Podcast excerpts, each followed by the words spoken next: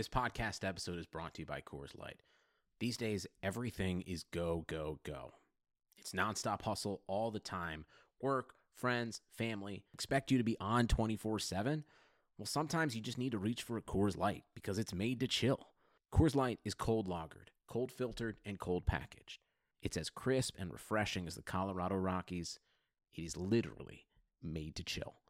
Coors Light is the one I choose when I need to unwind. So when you want to hit reset, reach for the beer that's made to chill. Get Coors Light in the new look delivered straight to your door with Drizzly or Instacart. Celebrate responsibly. Coors Brewing Company, Golden, Colorado. I'm Chiney Ogwumike. I'm Lisa Leslie, and we're very excited to tell you about our new podcast with Blue Wire, Front and Center. Lisa and I are breaking down what's going on in our lives, in the world, and keeping it 100. We're also learning from amazing guests as well, like Emmanuel Acho. People that show love to me, I forever got their back. Vivica A. Fox. If the foundation isn't right, then the rest of it's going to go wrong from there. And more. Subscribe to Front and Center today.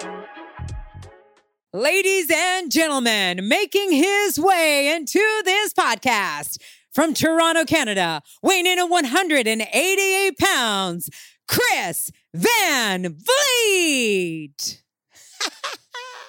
Enjoy the show. It's Chris Mania, brother. That's a great question. Look at you, man, with the powerful questions. Woo! This is the Chris Van Vliet Show. Chris Van Vliet Show. Ladies and gentlemen, Chris Van Vliet.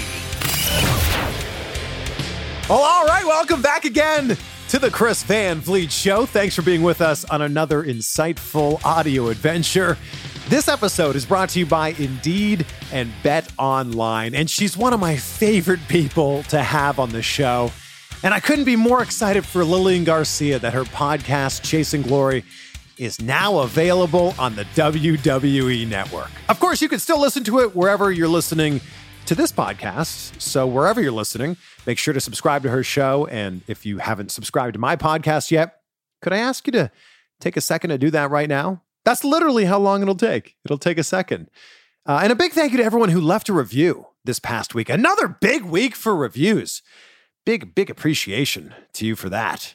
I'll keep reading one out on every single episode as we head towards that goal of 2,000 reviews. You know, vague goals get vague results. So that's why we have the very specific goal here of 2,000 reviews by my birthday, May 19th. This one comes from G Flow 7 who titles this Love It.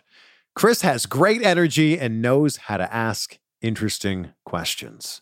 Well, thank you so much, G Flow. And thank you to everyone who's been listening to the show each and every single episode. Sometimes it's two a week, sometimes, like last week, three a week. I just appreciate you being on this ride with me. Mm, I got to tell you, it was so nice to be able to do this interview with Lillian Garcia in person. Zoom interviews are great. I appreciate the technology that we have right now, but there's nothing better than being able to look in someone's eyes when you're chatting with them, to be able to feel their energy. So that's exactly what we did here with Lillian. And we talk about her legendary WWE career and how she was basically thrown into the fire the very first day that she was hired. We also get into those promos with The Rock and the People's Strudel. Mm-hmm. We talk about her favorite interviews that she's done on her podcast, Chasing Glory. Talk about her secrets to looking so young after all these years. She's 54 years old and still looks the exact same as when she debuted in WWE in 1999. And I didn't expect it, but this interview gets pretty emotional. Yeah.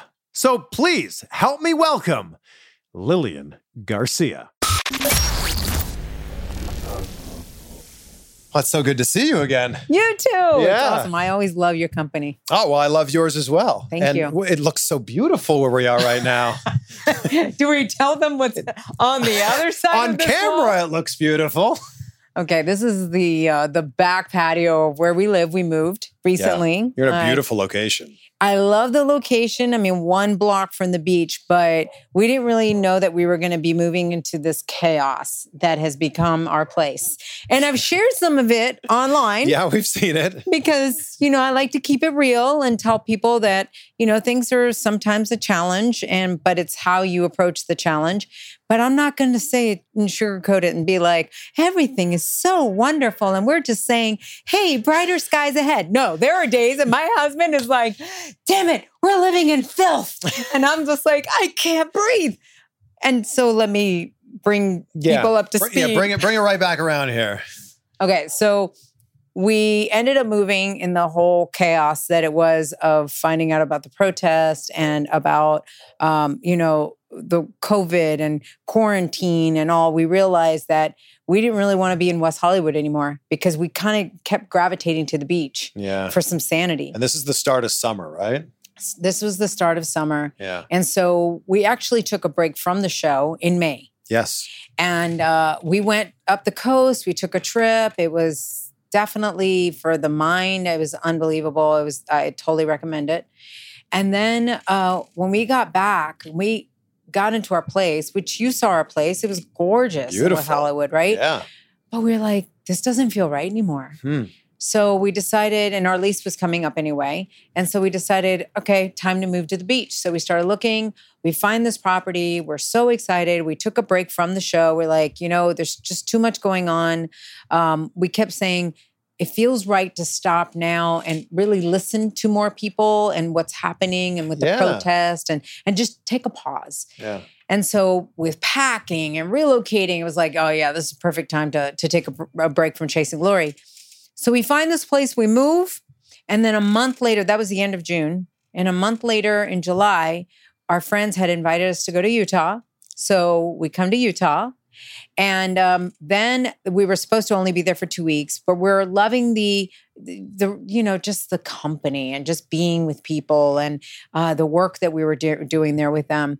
So we end up saying, okay, we'll extend our our uh, time. Yeah. But what happened was is that the producers from you know the Last Dance, right? The the Yeah. whole Michael Chicago- Jordan. Yes, amazing documentary on Yeah. Netflix. Wait, how does that get tied into this? Well, the producer from The Last Dance called me and he was like, hey, uh, Lil, actually, WWE reached out to me first. They were like, somebody from the, or the producer from The Last Dance going to reach out to you.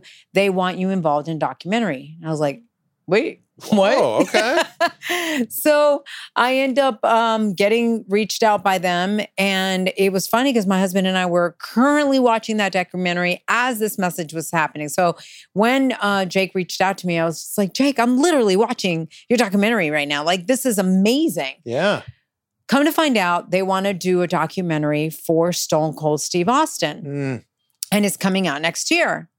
And they, the, it gave me the biggest compliment. He said, Your interview with Steve that you did on Chasing Glory was what made us realize that we wanted to do a different documentary because he's had a few, di- uh, few already. Yeah. But he said, We've never heard the story of him being so shy as a kid that he couldn't even order from the Dairy Queen, that his sister had to order that. And to see what he's become, Yeah. you know, was so inspiring. And I was like, Holy cow, that is amazing, right? So then they said, and you had such dealings and, and you seem to have such a friendship with him. We want you in the documentary. Wow. I'm like, that is amazing. Wow. Totally. So immediately I reached out to Steve. He knew that they were going to reach out to me. And I'm like, dude, this is so special. And he's like, would you really be in it? And I'm like, are you kidding me? Of course I'll be in it. And then he was like, what? Yeah. what?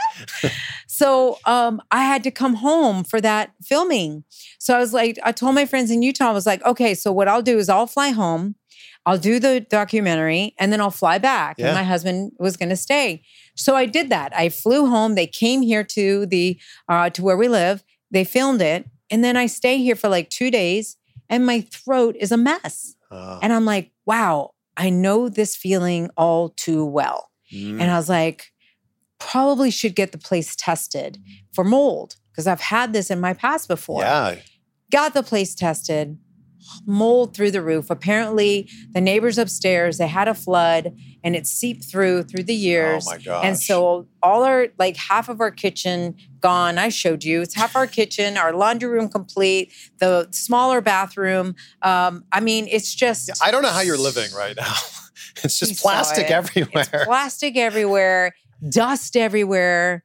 Um, which is why I say, like, we're trying to live here before we're going back to Utah Oh, uh, nice. while this is going to be, you know, reconstructed. And we're going to go from here to WWE to film some more. I'm sure we'll talk about that. yeah. Um, so we'll be gone to hopefully by the time we get back, it's going to be better. Well, look, we have a beautiful location to have a Right here. beautiful conversation. Yeah. Thank you for inviting me out here. Of course, thank you. And when, when you announced that you were going to have a big announcement, what, what, what were most people thinking it was What did to be? you think?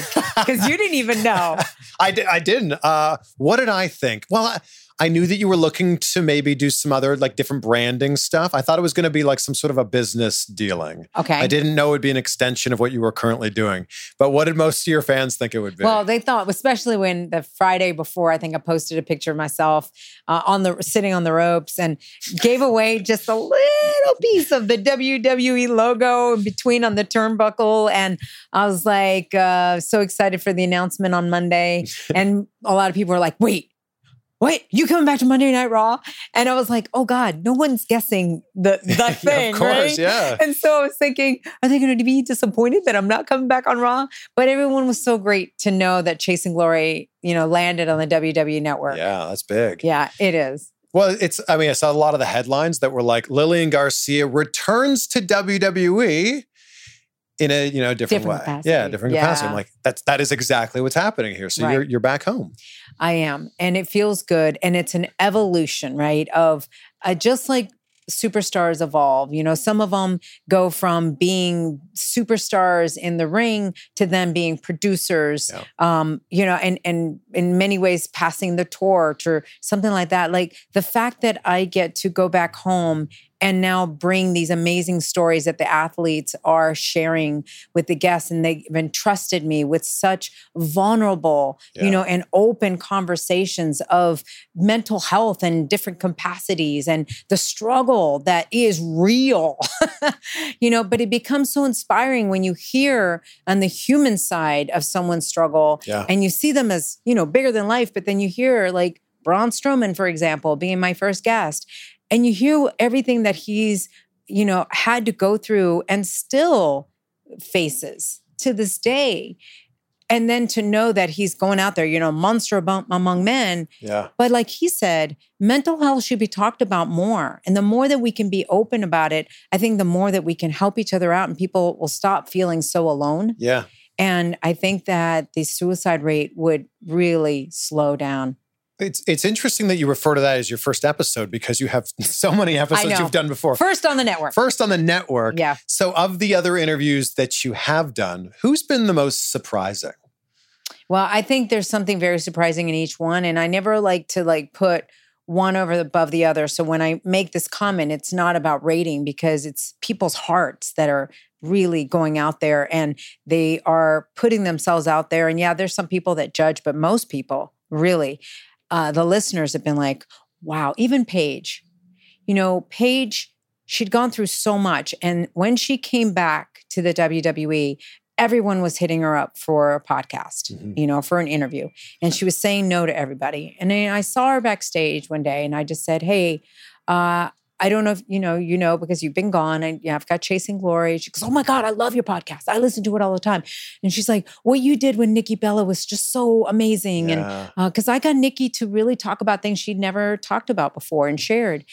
And she goes, You, I want your podcast. Yes, let's do this. Oh, wow. And she came over to where I was living in the marina at that time and spilled so much. And it was just so incredible. And Yeah. the love she ended up receiving, um, she was so floored. The next day, Yeah. she's like, Oh my God, Lil, I'm receiving so much love. And it's been the opposite. It's been judgment, judgment, judgment. Mm. And now people are understanding my journey. They understand I made a mistake. They understand that I'm learning from it. Now I'm sharing with, you know, and helping others. And I think the surprising thing is uh has just been what these athletes have endured and have gotten through Yeah. and still can make something of themselves. Well, I think if you're able to be vulnerable, it allows other people to go, oh, well, I have that thing that I haven't talked about, or I have that thing I haven't even really like thought about in years. Yeah. And if this person that I look up to can address those things right. going on in their life, maybe I can address those things myself. I think it's a beautiful thing to know that we all have a story. We all have a unique story that does have some triumphs and some great moments, yeah. but it also has some painful moments yeah. because life is hard. You know, we we fight with our families, you know, or we get bullied, or like with myself, I, I did get bullied. And that hurt me for a long time. And it even impacted me in the WWE because I had not spoken about it. I had not dealt with that pain. So sometimes if somebody, you know, ribbed me back there, I took it personally. Yeah. I took it an attack against myself where I was feeling like, oh God, this is, you know, I had like a little bit of a PTSD from school. So I was bringing it into there. So the more that I was able to share my own journey of, yeah. hey, I got bullied, but this is how I got through it, and uh, and this is who I am now, or eating disorder and talking about uh, you know, being bulimic for years and how I've endured that. My marriage that I had that just, you know, I was on antidepressants and and that whole journey that I had to take, not because he was a bad man. He was a really good man to me, but I wasn't in love with him. Mm. You know, it's funny. You and I spoke about this right beforehand about the difference about love and being in love. Yeah. And I want to share this right now on your show because I've really never gone in depth about this. So if you will Please. allow me. Of course. So with him, I married him very early on. And even my family was like, this is a mistake, Lil. And not that it was a mistake to marry him, but give it more time, give it more time. You're way too young to be making such a big decision. And they saw how different we were. So they could see from the outside in. I wasn't listening. I wasn't listening, wasn't listening. Yeah. And then a week before the wedding, I remember sitting in the car with him and just hyperventilating and being like, oh my God, I can't do this. I can't do this. I, I, I can't do this and him being like, It's okay, honey. You're just having wedding jitters. It's all right. Everything's going to be fine. It's normal, you know. So I'm listening. I'm like, okay, I know he loves me, and maybe I am just having wedding dinners. And there were three over 300 guests that were coming. So I'm like, okay, okay, we got to do this. We, I can't just like call it quits yeah, now, yeah. right? So I go through with it, and then I stay in this relationship for so many years. How long were you married? Married 13, together 16. Wow. And a lot of therapy sure. throughout it because I thought there was something wrong with me that I couldn't receive his love because he loved me so much. Mm. And so then I got on antidepressants because then my therapist was thinking maybe you just, you know, imbalanced. So immediately they just want to give you a pill. So I got on antidepressants and uh and then come to find out it wasn't that. I just wasn't in love with him. Yeah two extremely different situations. What, what was the moment where you went, I can't do this anymore? A priest, of all things.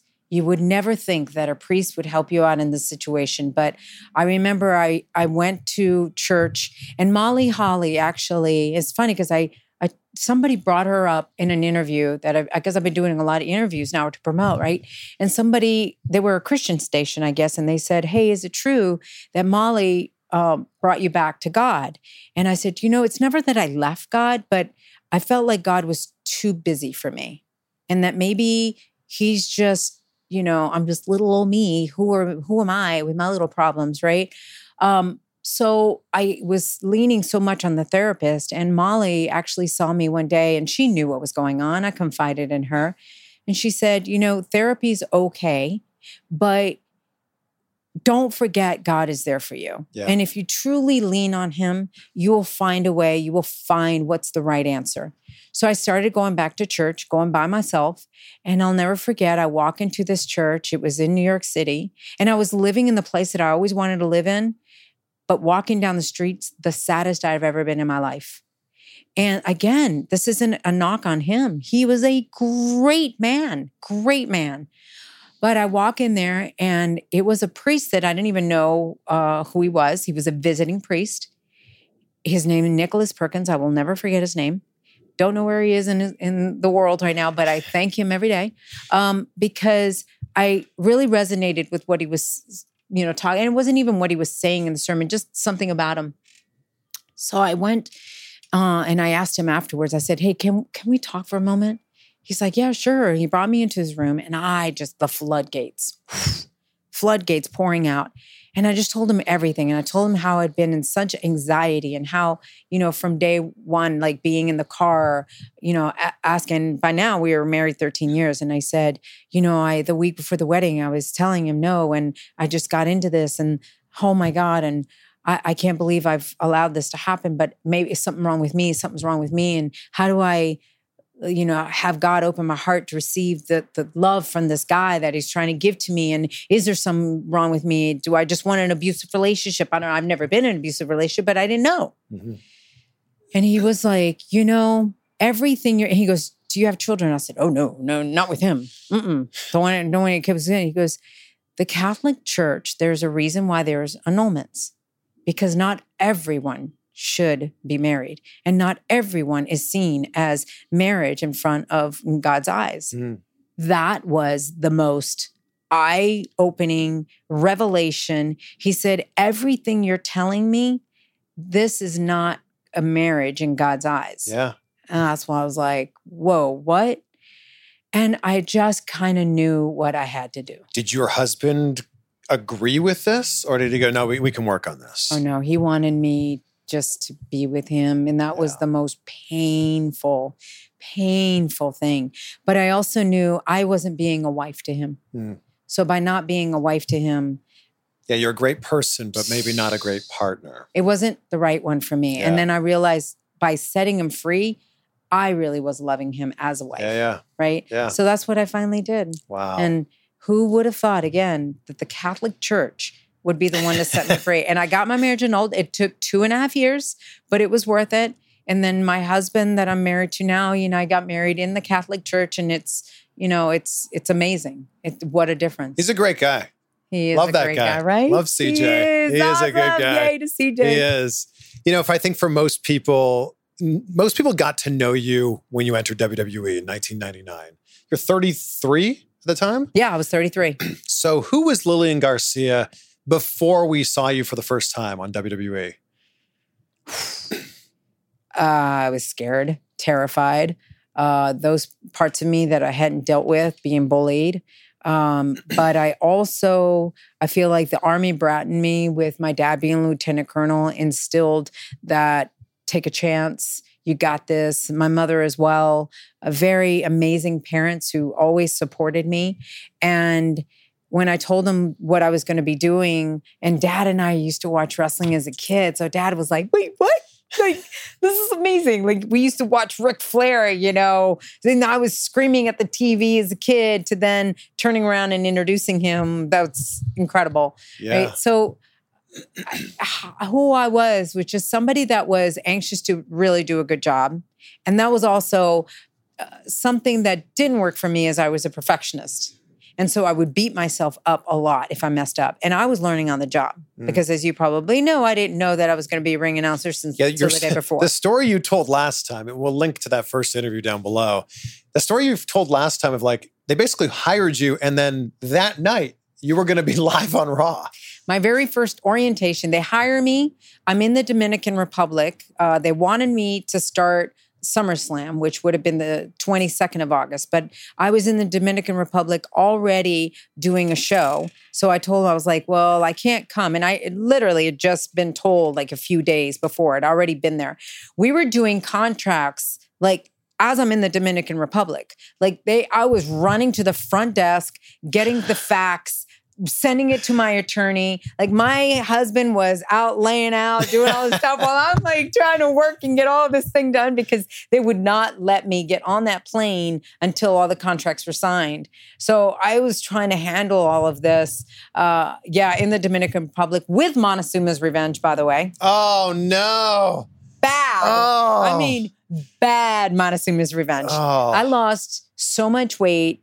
And it, and it took five weeks because I had a parasite that had gone in. So And for I get people who back- might not know what that Yeah. means, it's going to the bathroom uh, a lot. endlessly. It's To put it mildly. Chills. I had. I was in bed. Like it was funny. I could scuba. I was getting my certification for scuba scuba diving. I could scuba dive in the morning, and in the water, I was okay. Isn't that wild? That is water is really healing. Huh. So in the water, I was all right.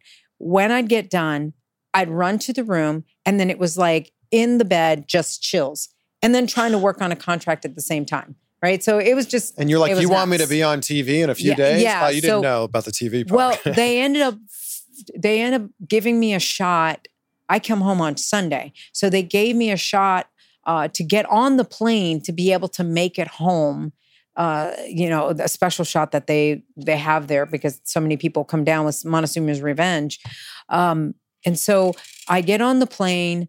I I'm totally like so sick. Then I get home to New York. I get on a plane the next morning to go to Iowa State University. I get the tour, uh, and then I get told at 3:30 that afternoon, by the way, you're replacing Howard Finkel tonight.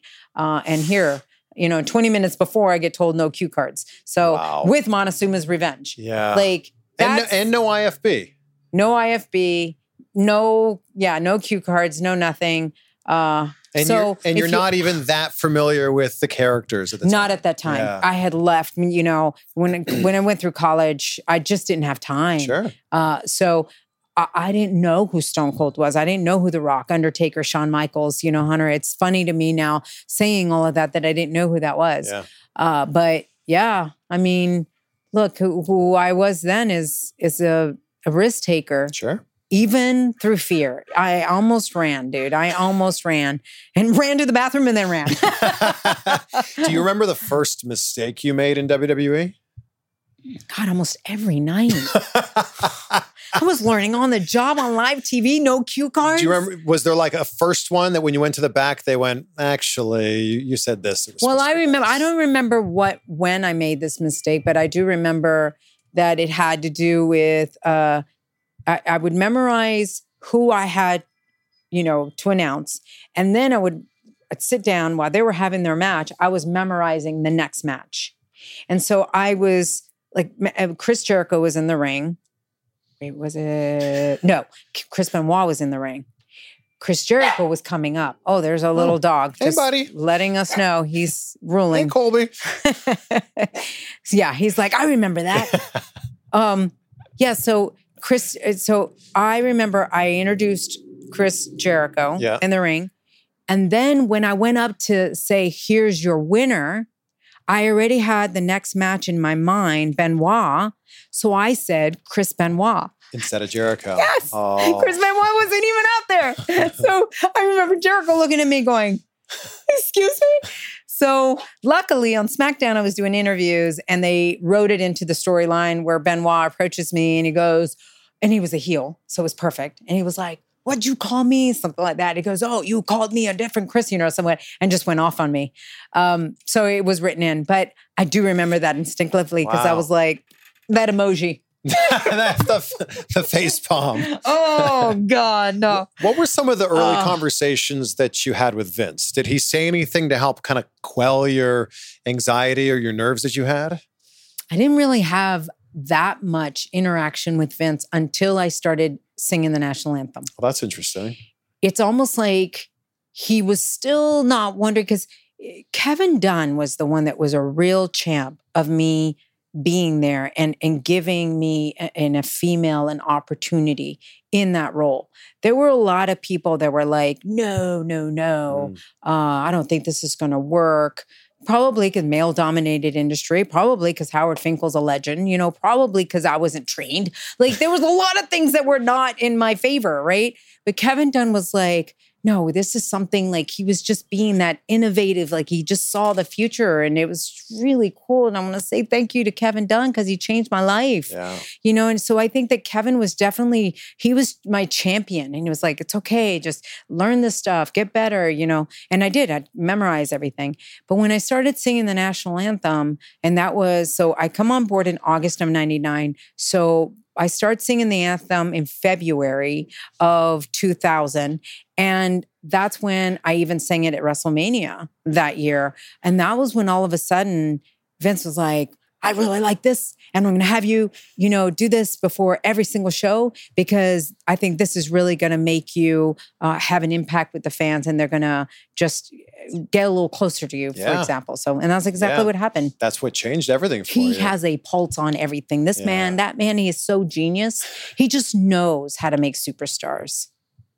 If you listen, yeah. you know, a lot of times you just have to you have to really listen to his advice. And hey, also he's not a genius in the fact that every single thing that he thinks you know will work um but most of the time yeah. oh my god it's like michael jordan you know? Michael didn't make every single yeah. you know a shot but most of the time. But if you think about if he, if he hadn't given you that shot to Yeah. sing the national anthem and then continue singing the national anthem you would have unfortunately been what so many people think ring announcers are. The person who says the names and the hometowns and the weights. But you evolved into something that was so much bigger than that thank you it was so special to know to be if given that opportunity and that's not a shot at ring announcers that's unfortunately what people think Yeah. that they do And Right. i've been a ring announcer myself for many but, years but think about it. Howard Finkel didn't sing, but Howard is forever just ingrained in that role. So he's a legend. He is a legend. Yeah. I think that you find it. I think that it's important too when ring announcers uh, to love what you're doing. You know what I mean? To really respect what you're doing. If you're doing it just to you know have a cool job or to put yourself over or something like that um, i think that's that's the ones that end up where you don't remember them but the ones that really stand out are the ones that you can tell oof, they love what they're doing because they're in there like giving these big introductions and caring about it right um, and not about just getting their voices heard Yeah. that's the other thing You also too. got worked into storylines pretty Yeah, early, you know, which we talked about last time. But you know, the I'll never forget the Vince McMahon with the bald head and he Oh, crawled under your skirt. oh my god Did you not know that was going to happen? Oh, I knew that was going to happen. Why do you think my skirt's a little longer than normal? so that was interesting because we were trying to figure out how does he hide his bald head underneath my skirt if my skirts are always like, you know, short. Yeah. And it's like, well, we I can't go out there and wear a gown, right? So I worked with the um with Julie. She was making the costumes. Uh seamstress back there, amazing seamstress, by the way, and seamsters. So we decided that we were going to put a slit on the front.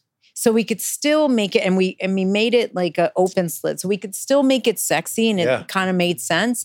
But when I turned around and it's long in the back, then that whole angle would work. And she did the Velcro so that Bobby Lashley could come and just strip it. So hilarious. so funny. Even though sports may have taken a little bit of a break in 2020, your business didn't. You have to keep moving, and that makes hiring more important than ever. Indeed is here to help. Indeed.com is the number one job site in the world because Indeed gets you the best people fast. Unlike other sites, Indeed gives you full control and payment flexibility over your hiring. You only pay for what you need, and you can pause your account at any time, and there's no long term contracts. Plus, Indeed provides powerful tools to make your search that much easier, like sponsored jobs, which are shown to be three and a half times more likely to result in a hire. With 73% of online job seekers visiting Indeed each month, Indeed is going to get you the important hire that you need, just like they have for over 3 million businesses. And right now, Indeed is offering listeners of our show a free $75 credit to boost your job post, which means more quality candidates will see it fast. Try Indeed out with a free $75 credit at Indeed.com slash Blue Wire. This is their best offer available anywhere. So go right now to Indeed.com slash Blue Wire. Terms and conditions apply. Offer valid through December 31st. And the wait is over, my friends. We finally have football again. Now, you may not be at a game this year, but you can still be in on the action at Bet Online. Bet Online is going the extra mile to make sure that you can get in on every possible chance to win this season. From game spreads and totals to team, player, and coaching props, Bet Online gives you more options to wager than anywhere else. You can get in on their season opening bonuses today and start off by wagering on wins, division, and championship futures. You can do it all day, every day. So head to Bet Online today and take advantage of all the great sign up bonuses. Don't forget to use the promo code BLUEWIRE at betonline.ag. That's Blue Wire, all one word. Bet Online, your online sportsbook experts. I've I've done this with a few ring announcers before, and I'm curious that if I name a few names from when you were ring announcing, do you still remember Weight Hometown? Oh, whoa. oh my God, it's been a while. And now I'll I've- give you some easy ones. and now I've switched over to MMA. So I've got I've got all I'll give you some there. easy ones. Okay. The Rock. see. Rock, wasn't he 270? Was he 270? Oh, you don't know? So I I'm think he's just saying- 275 Miami, right? Yeah. Well, I know Miami. Yeah. But I, I yeah, it's either 270, 275. Mm, okay. Stone Cold.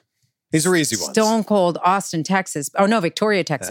Yes. Victoria, Texas, but uh 255, I believe.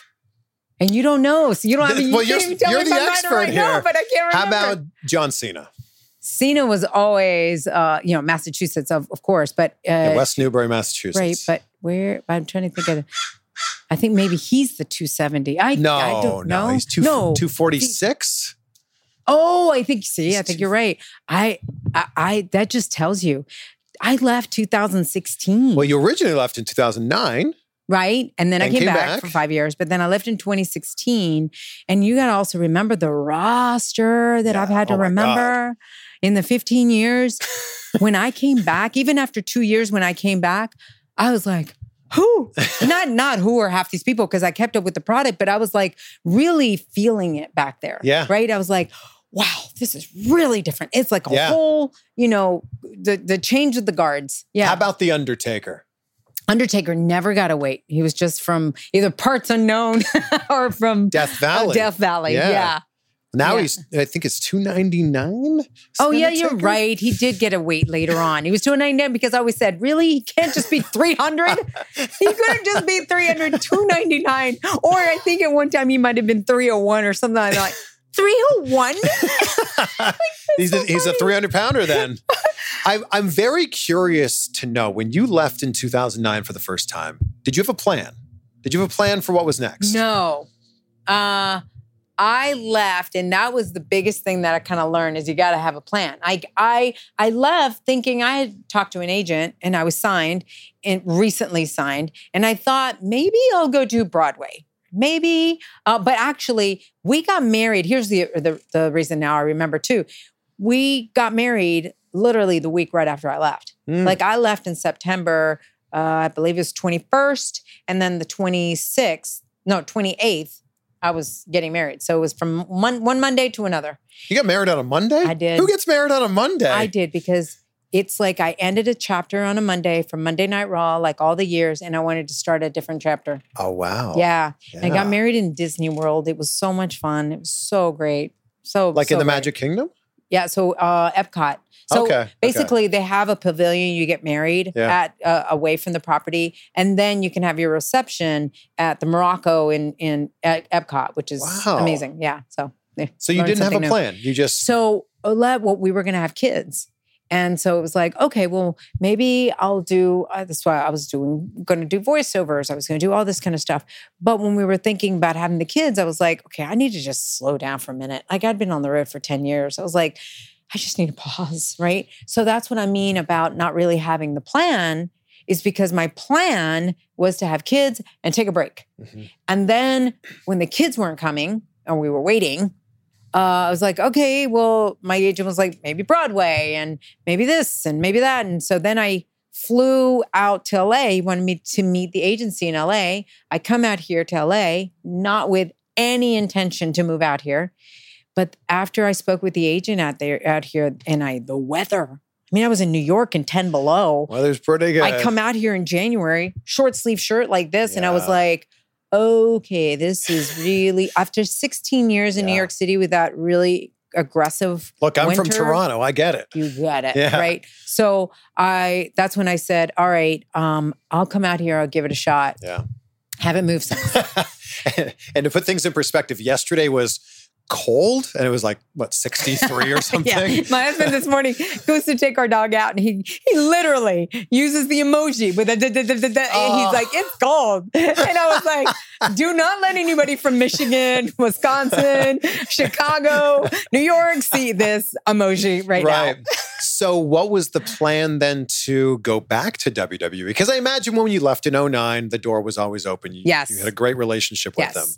When did the conversation start to go to, was it them going, do you want to come back? Or was it you going, hey, what are you thinking? So they had SummerSlam out here, and this was hold on. I came back in 2010, I believe. I left in two, maybe no, 2011. Yeah. So now it's SummerSlam 2011. They invite me to the SummerSlam party.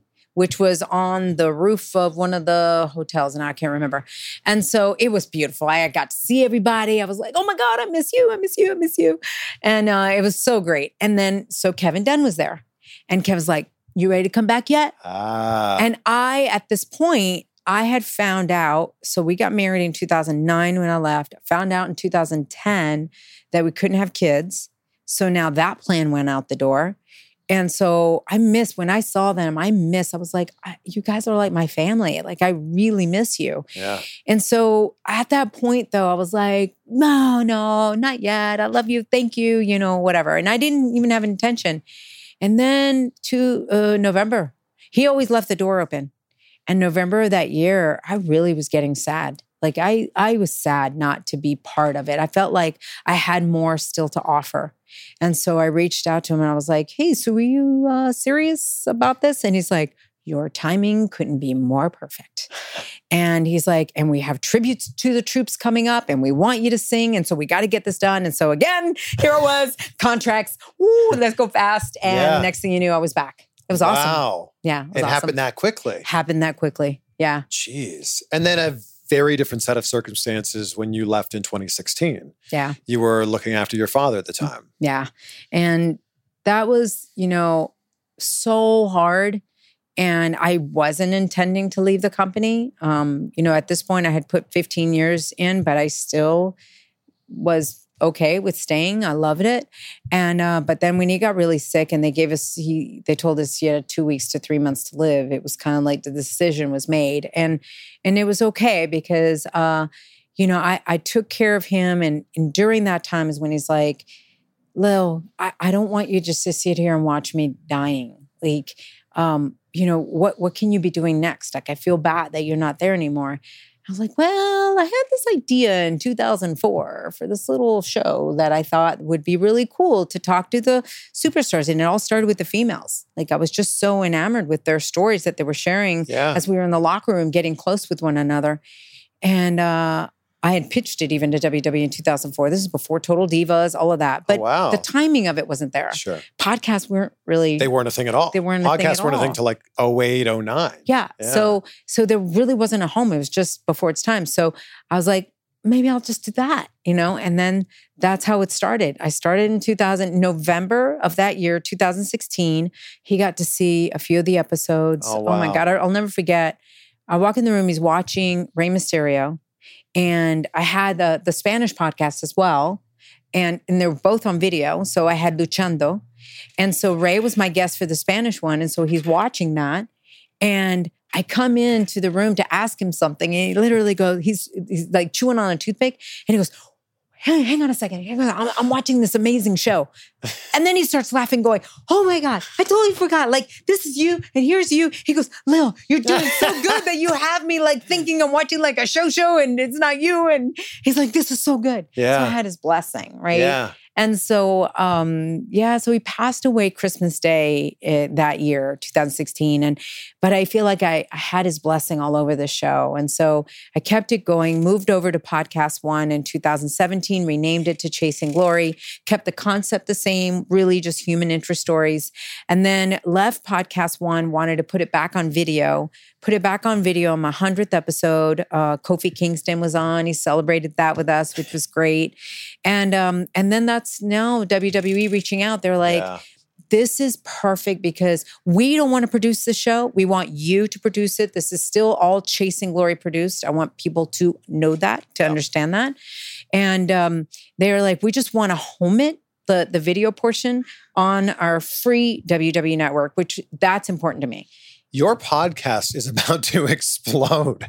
I This is hope so. And you know why? Not for me. I really hope that, and I'm excited for it because what's being shared on here is really changing people's lives. Yeah. You know, 60 men, when this statistic came to me, I was like, holy cow, we have to do something. 60 men every hour around the world are committing suicide. Take that statistic in. Yeah. That's crazy. 60 men every hour around the world. And especially when you look at the wrestling business, there, you know, there's there's been a history of many suicides. There's been a history of a lot of early deaths. I think it's because a lot of people aren't willing to talk about this stuff. You got it. And that's why on the show, it's a place that I say zero judgment. Zero. Look, you pretty much, I, I, I love the way you interview as well. And I want to thank you. And I want to make sure that people know how much you helped. And I get teary oh, eyed Oh, wow. because, dude, you're part of this. You're part of this journey. Wow. Like, Thank you. you helped out so much when we were trying to figure out when we went to video and we were trying to figure out how do we do this? How do we get people to watch the show? You know, how do we take it to the next level? And you were so gracious to like be there with my husband and just giving him, you know, as much input. And I, I get emotional because this show is, it's more than me, right? Even your show, it's more than you. It's like we're just vehicles to get yeah, these stories. it's never out. been about me. Right. And Yeah. and you're that kind of interviewer that you understand that. This is about literally changing people's lives and getting the message out there. Wow. And now that this has got, you know, landed on the network is going to impact people where they can hold on and not feel like they're alone. We all go through shit. We all do. But let's talk about it and let's embrace each other and be one to extend a hand out if you see somebody go through trouble. And if you need you- help, please reach out for help. Yeah. So many people are willing to help, but they don't know that you need help. So they don't want to intrude. It's it's I'm very grateful for you to say that. Um, look, I'm I'm I just love being able to shine a spotlight on other people. And that's exactly what you do on your show. You shine a spotlight on other people, which is why, and I haven't really said this publicly on the podcast, which is why I'm going to change the name of my podcast. This is not the Chris Van Vliet show. I'm the vehicle through which other people can have these conversations. The show's never been about me, and that's exactly why your show is so great. Mm, thank you. It's true. And thank you for being so open. I mean, yeah, thank you for I, I know that this is very touching to you. This like this means a lot to you. It does. And it means a lot to me. So thank you. It, it's been a labor of love. I want people to understand. I, it's funny because I did a whole podcast movement uh, speech, and um, and, and it was to help other podcasters and people that are wondering should they start a podcast, should they not Yeah, start yeah. a podcast, all of that. And I say, pick something you're passionate about. Obviously, you can see I'm passionate about this. pick something you're passionate about, and then and then go for it. Yes. And don't make it about money. Ah, I say this all the time. Don't I, make it about money. I say if you're passionate about it, that means millions of other people will share that passion too. If you love Right. peanut butter, make a peanut butter podcast. You, the PBPC. Right. Right. Seriously. and then you'll never really work, right? Although it is hard work, it's work you're willing to do. It- it's not like, oh, But it's a, it's a labor of love. It it- that's what it is. But if you go into a podcast thinking you're going to get rich, stop right now. stop, Do not. and if you can't put yourself and think that uh, to, to say that you're going to do this at least for three years without any kind of return, don't do it. Yeah. Just don't do it. It's not worth it. Or if you're doing it because you think it's trendy, don't do it. Yeah. Like it's not. There's many other trendy things. There's uh, there's some stat out there, and I don't know the exact numbers on this, but it's something like 60% of all podcasts don't get past one episode, and like 75 or 80% don't get past five. Wow, I didn't even know Well, that. Because think about it. So many people go, Oh, I could start a podcast. Me and my friend, we're hilarious. Yeah. You start it and you realize it's so much work to, you know, put all the work into writing it and editing it and Yep. producing it and then uploading it. And then you put it up and put it out into the world and you realize, oh, like 17 people listen to that episode. Right. Why am I going to make a second one? Right. And then you do make your second one and then 26 people listen to that one. You're like, yeah. Ugh. And that's why so many people stop. So, like, what you said is, oh, you're preaching. You're preaching here. I love it. if you can't do this for three years and just kind of put it out there and do it, Yeah. then you shouldn't be doing Yeah, it. Yeah. And if you're worried about the amount of people that are watching it, that's the that's the same thing as like Instagram. So many people are like, "How many likes did I get? How many?" Yeah.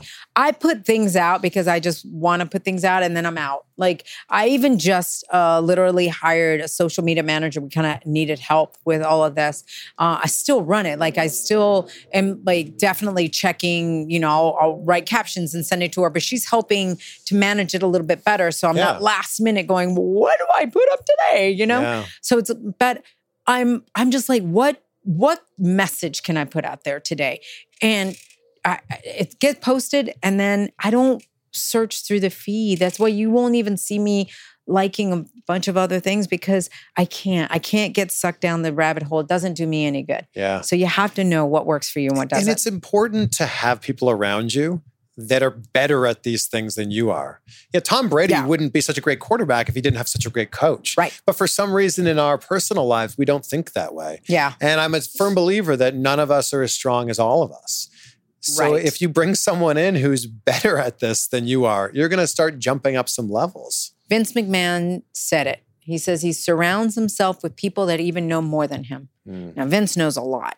Don't get me wrong. Vince knows a lot. I mean, it starts right, but he does have amazing people like Kevin Dunn, like so many others that work there. You know, uh, even with Stephanie McMahon, Triple H, all of them are doing incredible. Michael Hayes, like Yeah. Paul Heyman, like it's incredible. Uh, Yeah. So these are people that help. Vince can't do this all by himself. He can't be editing and directing and producing, and he just can't. So it's the same thing with the podcast, which is why I even brought my husband on. Yeah. So last July, I looked at him and I was like, I am overwhelmed. He goes, I know. And I said, and I know the perfect person that can help me with this. And he goes, Oh, you figured it out? Who? And I was like, You. He's like, Wait, what? And I said, Babe, you have everything it takes to take this to another level because he is so talented in like the behind the scenes and the marketing and uh, like he really is. And I Yeah. said, I need you. And I said, but the the thing that I want to ask is, will you be fulfilled being part of this? And I said, I want you to think about it. I don't want you to do this just because I'm your wife, you know, and to help me out or anything like. I want you to do this because you passionately believe in the mission, just like me Yeah.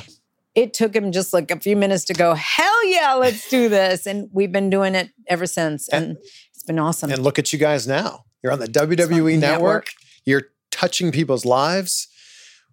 Do you ever have the idea in your mind that you might go back to WWE Full time. full time? So right now, I, I never say never. I mean, I know we'll see you back in a WWE ring at some point for some sort of special appearance. I think so. Like I've done the the women's battle Yeah. royal at um, did, uh, the uh, Young WrestleMania, Classic. Mae Young Classic, and you know the since the official battle royal on WrestleMania, I've done the first two. This was going to be the third because they'd already invited me to come back and do it.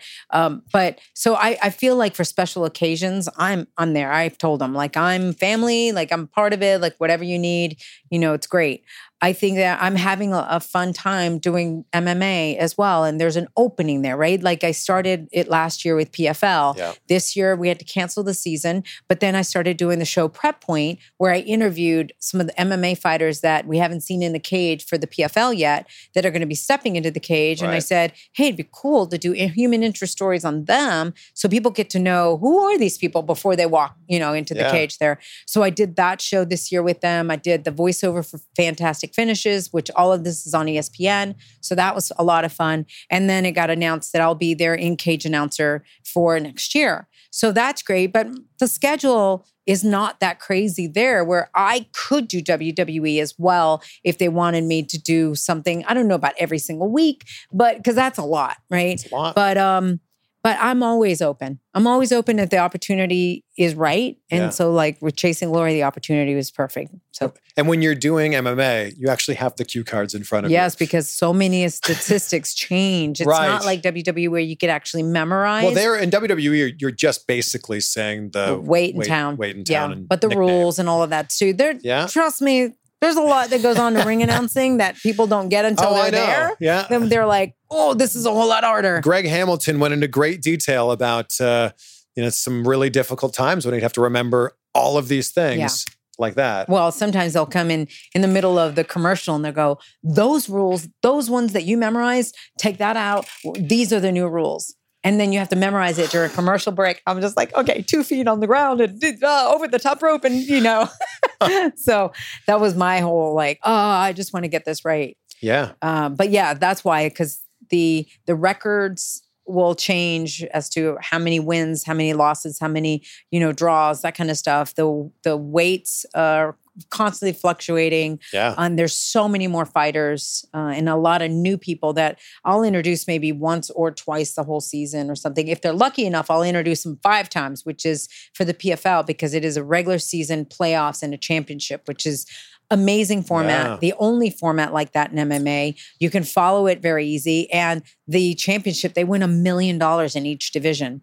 That's Wow. life changing Yeah. money. Yeah. So it's been a lot of fun to be a part of, of PFL. When you were in WWE, did you have anyone that came up to you after the show and said, "Man, you say my name so I love the way you say my name." Uh, you know who really who comes to mind when you say that is Rob Van Dam.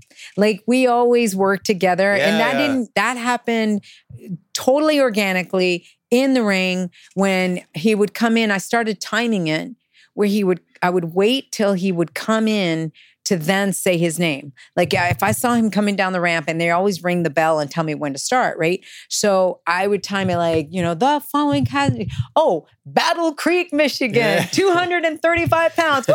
I remember. um anyway, so Rob, man, damn. Yeah, but so if I saw him coming down the ramp and I, I knew it was going to take a little time, I'd be like, Battle Creek, Michigan. Weighing into, you know, I'd really just milk it and then wait till he get in the ring so that he could do Rob Van Dam. Or if I knew it's got to be a quick entrance, Yeah. I'd do it so that at the end of the ramp he could do it. But then he started got, getting to me and being like, um, looking at me to be Oh, to do the timing. yeah. He started picking up that I was doing that timing. So we would lock eyes with each other and do it. So it was a lot of fun. I, I think that ring announcers can definitely make an entrance. And I don't just mean the, the verbal part of it, but the other cues that come along with it. I think it's important. Uh, it sets the tone for the match. That's the way I always saw it. Yeah. The championship, I want the superstars to actually have chills with the, you know, especially a championship introduction. Yeah. I want them to have chills when I say their name and feeling like, oh, this is a moment and I'm getting ready to start. Because if they start like that and they're feeling larger than life, to me, it sets the tone for the match. Yeah. Versus if you're just like, and making their way to the ring, you know, yeah, you know, not that anybody's done that, thank goodness. Yeah. You know, people have really cared what has happened and and Greg is great. Like I told Greg a long time ago, find your own tone, find your own inflexes. You know, don't try to copy anybody. Be remembered for for somebody different. And and I remember even when they told me that I was going to be ringing announcers, I, I never went back and tried to listen to Howard Finkel because I was like, I don't want to imitate Howard Finkel. That would be even strange as a female doing that. The following Oh, this is good. this is a good Finkel. oh, God bless him. I love him. I miss him. Um, but I had to just put my own my own spin on it. You probably look back at your announcing in 99, 2000, 2000. The emoji. there it is again. Oh my God. But you probably Oh my thought you were giving it 110%. You were an 11 out of 10. And you probably No. look back now and go, what was I? No, I knew I sucked. Oh. no, I knew I sucked. I knew I was lost. Hmm. Not that I sucked. I just knew I was lost. But I didn't know what to compare it to. Again, I wasn't trying to listen to Howard because I didn't want that tone to get in my mind or anything. So I really had to find my way and my grounding. But yeah, I listened to it not long ago and I'm like, and they hired me? Like, because I was like, the following contest is scheduled for Wampa. Like, it was so. Not only did they hire you, they kept you on board, which I Kept me on don't know if that would happen now. No, they would, first of all, they would never hire you, show you, and be like, hey, we're going to put you on live TV. 14 million people live on Monday Night Raw. But back then, it was edgy. Back Yeah. then, it was like not the, you know, polish, polish, this polish, right? It was like sink or swim, baby. It was also, what can we do to beat Nitro? Yeah. And bringing you in, I think, is part Oh. of that equation. You know, I never thought of that. Maybe that was the whole thing with Kevin. He's like, let's, yeah, I don't know. Let's I think that's put- definitely a put thing. something different. Yeah. Wow. I I think they might have been already beating Nitro at that time, but they still were in competition. It was close, I think. Yeah. Yeah, I was The- definitely in towards the end of competition. '99. Yeah, August WWE was 99. winning, or WWF was winning. But but he just had the foresight of like, let's do something different, Yeah. you know, and do something new. And I'm just really grateful that they gave me that opportunity. And then they saw that I really wanted it because I kept studying, studying, and trying to get better and all. And then the superstars also started friending me by knowing, oh, she really wants to like give us a big introduction. She really cares about, it. like, she really wants to be here. yeah, So I earned their respect. And then doing segments like with The Rock backstage, that really helped. Stone Cold Steve Austin with the beer drinking, like all those things. You know, I have a photo of Mick and Stone Cold and The Rock in the ring together. And I'm like, that was my life. Like, wow. To know that, like, I, whew, it's not lost on me how special, yeah. how special that was. I want to I want to ask you about The Rock because that's my favorite interview. The Rock's so special. He's such a he's such an amazing human. Yeah. How much prep did you have for the People Strudel uh, interviews? Not really. He just said it. No, I I'm trying to remember exactly like if I knew it was exactly coming. I can't remember to be honest with you like the exact thing if I knew already. I just remember us being backstage. Brian Gewirtz was definitely part of the whole writing team. Brilliant mind, which I think he still works with The Rock. Uh, it's just brilliant at writing.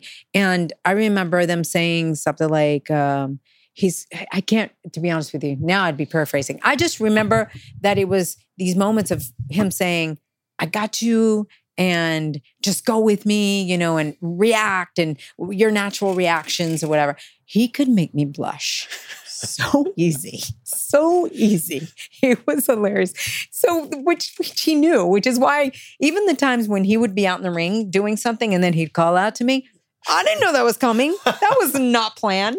That was not written. Like that was all on the fly. And it was always because he tried to say, hmm, can I make her blush? And he knew it. I'd be like, hey. but it was really cool. We got to be really close friends. And that's exactly, you know, he's the reason that I got to sing on the show. He told the producers I could sing and they gave me an opportunity. And then, you know, Vince heard me doing the national anthem. So I have a lot to owe to to The Rock for that. I always say The Rock is The Rock makes you feel special, even though he's the arguably the biggest star in the world. Yeah. He's self-aware enough to know that it's also your moment, and he shares the moment with you, which I think is that's such a rare quality. he is great and just humble and very giving. And so throughout my entire time, he always would help me. And uh, yeah, I mean, and even we'd even go out with him. I remember Mark Henry. I remember some of the other guys, and we'd go get something to eat afterwards, and uh, just so friendly. And it's exactly what I needed because I remember the first three months of being there were brutal for me. Hmm. It was really hard just adjusting to the travel, adjusting to uh, you know the the job, being on live TV, wanting to do so good, messing up on TV, and I was like I said, I was the hardest on myself. So having him help and and Mark Henry when he friended me to uh, you know Mick Foley, like having them really help the and, and the females in the locker room as well. Yeah, you, you know, we could me. we could tell all kinds of stories about The Rock and Mark Henry and Austin and WWE stories. The number one thing everybody's going to be talking about and asking about is how do you look this good Oh at God. 54? Thank you. I appreciate that. That will be the Um, I'm guar- guaranteed that is the number one comment on this video. I appreciate that. Um, What's the secret? so you know what I really think has helped is this whole mold situation has a silver lining. And the reason I say that is because about 20 years ago, uh, it was right at the beginning of me being in the WWE. So, right, I was in my er- early 30s and I got exposed to mold from the house that I lived in. And my doctor put me on a mold free diet. And a mold free diet is absolutely no preservatives, no dairy, no soy, no vinegar, nothing that ferments. And not saying that all these things are bad, but the, the no preservatives and the no dairy, my sister to this day, I think to this day, uh, I don't bring it up anymore because it started aggravating me so much. She thought that I'd had a nose job. Oh, I remember you telling me that. I did. I did. Yeah, because the the inflammation, right? The inflammation, the inflammation in my face yeah. was so big. Like you can even see it on some of the pictures in early WWE. Um, I think so. And you can see that my my face and everything was, and it's, it's the inflammation from the so, food, So the secret is the diet. the diet, and in my Okay. lifestyle. I work out, fitness every day. I try to, you know, uh, five or six days a week. Definitely uh, doing something that you love. I think is a big thing. Yeah. Where the stress, I have a different type of stress, right? I don't have the stress of I hate my job and I got to go to work, and you know, no, I have that other stress of uh yeah i mean and especially during covid we've had a lot of financial stress and all of that and dumping a lot of money and, and chasing glory and all so but it's a different type of stress because you know that you're doing something good Yeah. and yeah you got deadlines but you still love what you're doing Yeah. i think a combination of all of that and just like literally being happy Yeah. you know i'm I in always- love with my husband like really Yeah. in love we've been together now 15 years so I, I, I really believe all of but I have to tell you, I that diet does um, night and day Mm. because if I go off of it, I instantly look in the mirror and it's inflammation again. And also I can Wow. tell, yeah. I, I always Yeah. say that if you don't love your job, that's the thing you're doing more than half your waking Uh, time. yeah. If you don't love your job, it's going to trickle down into everything else in your life. It's going to trickle down into your relationships, both your personal relationships and your, you know, romantic relationships. Right. And I just think that, yeah, sure, not everybody's going to be a ring announcer. Not everybody's going to have their own podcast or whatever it is. Right. But you got to find something that drives you every yeah. Not day. everybody wants it either. That's not true. everybody wants Absolutely. to be announcer or whatever. That's just what, you know, called to me. Yeah. Right. And you love this. Uh, but some people like really want to be a lawyer and they've been scared to go to law school. Yep. You know, I say, stop with the, the fear. Yeah. You know, the the F E A R word word is is it's almost like it's translating where it's uh, fake energy always robbing. Ooh. Fake energy always robbing. Unless you're running for your life, it is fake, Yeah. right? But if you can change those letters to mean something different, for me, I've changed it to fierce, every day, always ready. Now, I might not always be ready. All right. And I might not always feel fierce. But if I keep telling myself that, it's almost like convincing myself fierce, always, I mean, fear, fierce every day, always ready. Fierce every day, always ready. Yeah. And I say to people, make the F E A R mean whatever you want it to mean for you. And I started creating like this list of what people were commenting. They were like, oh, for me, it's like finally every day, you know, they were just having fun with it. Make it something positive yeah. and then go. The biggest, for me, the biggest fear in life is not living the fully but the, the full potential that you could have lived, not Yeah. living fully. That's the fear Yeah. really to have in life. And in the meantime, all the other stuff, just go, do, live, You've dropped be happy. you've dropped so many truth bombs during this interview. Mic drop. I love it. I won't really drop your mic because then I'll Ah, break please, it. yeah. That's not good. I always say, uh, be great, be grateful. It's how I end every podcast episode. So I want to end this by asking you, what are three things that you're grateful for right now? I'm grateful for the opportunity to take Chasing Glory to a bigger audience now and to have the opportunity uh, where people can actually get moved and not feel alone and be impacted by it in a positive way. So I'm grateful to be putting positivity out there in the world, like New Day, positivity. um, but more than anything, it's like hope. It's like inspiration, right? Yeah. If you have hope and inspiration, I think you have a lot. So Yeah. I'm grateful for that. I'm grateful for the people around me um, that are friends, that are my team, that's my my mom, my sister, my husband. Like for for the people around me that I have that I'm surrounded with with so much love. I'm very grateful for that, and I'm just grateful that every day God is giving me another day to really be here on this earth and just trying to be the vehicle to get his message out there. And even if you don't believe in god that's okay. Like i i don't ever impose my will on anyone but but i'm still trying to be a vehicle to just send love and hope and inspiration to the world. And so i'm grateful that i i get to wake up every day and and and be here for that. Oh, those are three great things.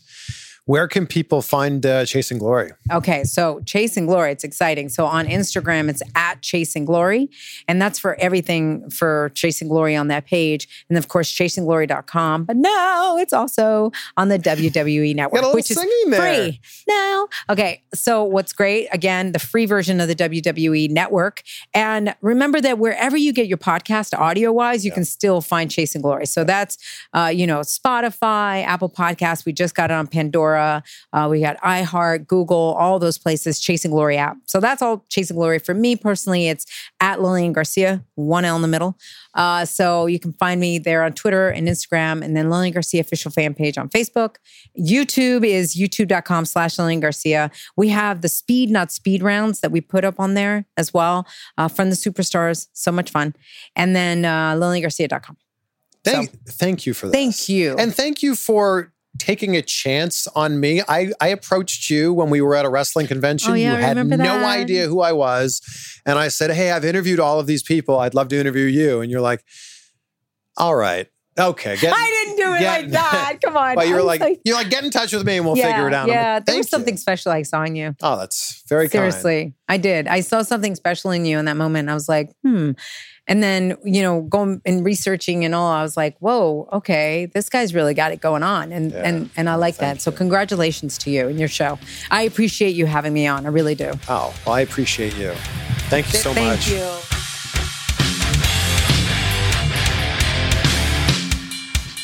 Well, there you have it, my friends. And Lillian and her husband CJ are so fantastic. And I love how they always welcome me into their homes with open arms for these conversations. I love this one. And you may have noticed that we've been ending these interviews with three things that these guests are grateful for. And I'm hoping that as they're listing off the things that they're grateful for, that you're starting to think of some things in your life that you're grateful for. Because I promise you, if you start your day and you end your day with gratitude, it is completely life changing. Snap a screenshot, let us know that you're listening, tag us on Instagram so we can share it and so we can say hi. I'm at Chris Van Vliet. Lillian is at Lillian Garcia, and you can find Chasing Glory wherever you're listening to this right now. And speaking of gratitude, as the motivational speaker Zig Ziglar says, gratitude is the healthiest of all human emotions. The more you express gratitude for what you have, the more likely you will have even more to express gratitude for. Mm. Hope you enjoyed this chat as much as I did. That, that, that quote is so true. I love it. That's why I say be great and be grateful. And we will see you on Thursday with Taya Valkyrie.